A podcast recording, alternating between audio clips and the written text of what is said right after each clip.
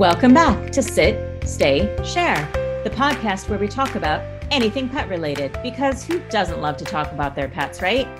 Today, we're talking to Amy, who is an animal communicator, and I'm super excited to learn more about this. I know that there are a lot of misconceptions as to what an animal communicator is and does and doesn't do. Um, so let's just dive right in. Welcome, Amy. Thank you for having me. I'm excited to be here. So, what exactly does an animal communicator do? Yeah, so animal communicators telepathically or psychically connect with animals. If you have a pet um, or if you're, you know, spend a lot of time around animals, you're probably doing this anyway.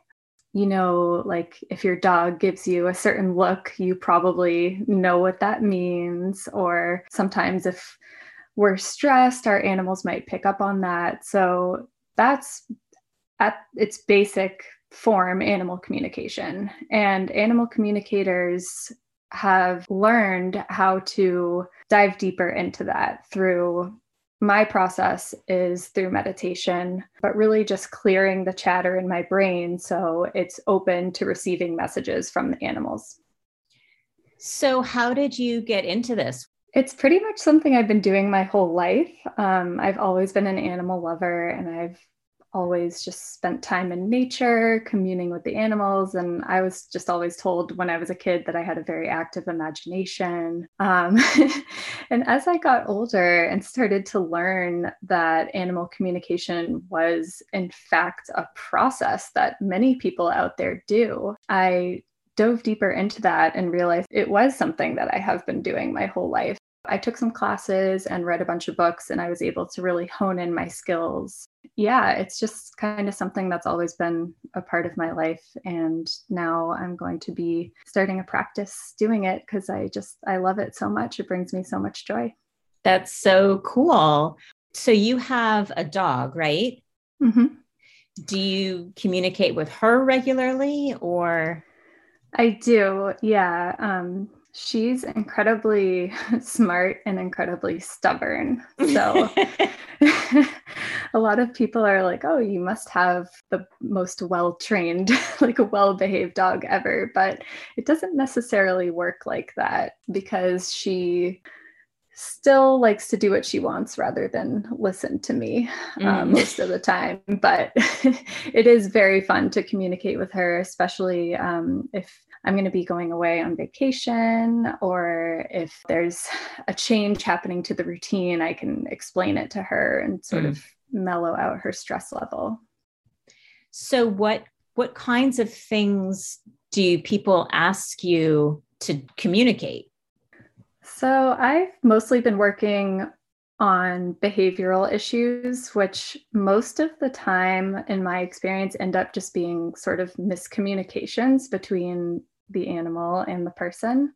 For instance, I was working with a client whose dog seemingly out of nowhere started to bite, not like breaking the skin biting, but you know, like doing some aggressive nibbling and that you know, they had little kids around and that was just not a a good behavior that you want a dog to be doing. So I communicated with the dog and found out that the dog just wasn't getting enough attention, it wasn't getting enough exercise. And I explained to the dog the severity of you know, biting and how that could end really badly for everyone involved. And his behavior completely changed that was one of the bigger breakthroughs that I've seen because it was almost like an instant behavior switch, which was pretty amazing. And really, just the dog, he was acting on instinct and he didn't realize that the severity of what he was doing. How do you communicate with the animal? So, a lot of it's through pictures and emotions, but I do actually hear voices, which is a little more rare, I think, because usually animals will communicate in pictures. But yeah, basically, I just get into a headspace where I'm really calm and relaxed, and my energy is, you know, very clear. And I meditate regularly, so I'm I'm able to sort of quickly silent my brain, and then through that process, I'm really open to receiving these messages from the animals. And once I have a strong connection, I can give them messages back. Do you like envision something, like literally picture something in your head and and that kind of Yeah, yep, I envision it and then I'll sort of envision myself explaining it as well if that makes sense. So, when you communicate with the animals, with the companion animals, is it mostly in person or is it over the phone or over a Zoom or does it vary? I work remotely mostly. Um, I have done a couple in person sessions, but I actually prefer to work remotely because then I go in with a blank slate and I'm not influenced by the surroundings and I can just let the messages come through naturally rather than potentially being influenced by something I see in the house or you know something I notice. Um, yeah, yeah, I like to have as little information as possible when I go into it so I can just really let the messages come through. Basically, I just need a photo of the animal and its name, and from there, I'm able to connect anywhere, anytime. The animal doesn't need to be present because they're not actually listening. I'm more connecting with their spiritual self. What has been the most surprising thing that you've either had to communicate or have had communicated back to you? Hmm, that's a really good question. I've had a cat tell me that she could jump between different dimensions. I've had a bird basically tell me that they were just really annoyed with their person. Um, oh, what do you do in was, that situation? yeah, that was a really tough situation because, you know, I want to deliver the messages as I hear them. But, um, you know, in that situation, I just asked for a little more clarity and then was sort of able to guide the person, you know, the bird isn't really happy with X, Y, and Z. Um, and maybe, you know, you could make some changes around that and that might help. yeah, because that could be like really heartbreaking. Like, yeah.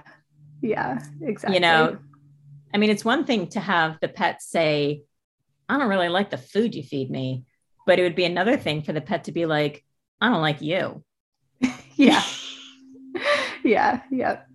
Oh it wasn't God. that bad, luckily, but um, it was surprising. Yeah. What has been, um, I guess, the the most fun thing you've communicated or had to communicate, or is it just all kind of equal there? It's always really fun, but I'd say it's just really amazing getting feedback from the clients and hearing about these breakthroughs that can happen. Because you know i'm i'm a skeptical person in many ways. And when i first started doing this for other people i was like is this possible? Like am i really going to be able to connect with these pets just from looking at a picture of them and never actually meeting them and knowing their personalities and whatever but the results I was getting were just blowing my mind and helping people strengthen their bonds with their animals and helping with behavioral issues that have just changed their relationships for the better. It's just been a really amazing experience. Have you been involved in any like search and rescue efforts? I haven't yet. There's a lot of animal communicators that specialize in that. And since that is such a pressing issue, the longer you wait, the less of a chance it is to find the yeah. animal. So I would recommend someone to, like, if someone came to me asking for a search and rescue, I would probably recommend them to someone else who has experience and is sort of ready to go and jump into that. Like, I would definitely help out. But since I haven't done that before, that's a tough one. What has been your most interesting non behavior request? Sometimes people just want to know, you know, if they have a rescue animal, what the animal's life was like before. Sometimes it's explaining that there's going to be a new member of the family. That's always a fun one. And yeah, a lot of times just for fun because people are kind of curious about the process and want to see what comes up. Another thing that comes through to me a lot is past life connections. If the animals had a past life connection with their oh. person, um, which is pretty common.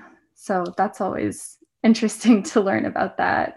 Yeah, not everyone believes in past lives, but I find that coming up a lot Do you have people reaching out to you to talk to their pet that's crossed over?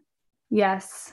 Yeah. And that's a really healing experience, just knowing where they are and if they're okay and that they're still with them. And when, after my first dog passed away, I would just feel her jump on my bed every night. So that's, you know, things like that are a way that they're reaching out to you and just letting you know that they're still around and still with you so yeah it's it's nice to be able to give people signs to look out for. Yeah and that can just be really healing because it's so hard to lose a loved one. So what are the most common misconceptions about what animal communicators do or don't do? Yeah so in my experience it's mostly been people just not even knowing what an animal communicator is um, and not knowing that it's something that's possible. But other times people will be like, oh, okay, well, then can you tell my dog to do this right now? and it's oh, like, yeah. it's like, well, it doesn't really work like that. It takes a bit of preparation and concentration on my end. And I would imagine too that if the animal comes back to you and says, nah, I don't wanna, then it's going to look like a failure in communication, but it's really just the pet's attitude. Exactly. Yeah. And they're like us. They have attitudes and personalities and stubbornness. Have you had that where where the animal's been like, no, nah, I'm good? My dog. yep. All the time. She runs, she runs the house over here.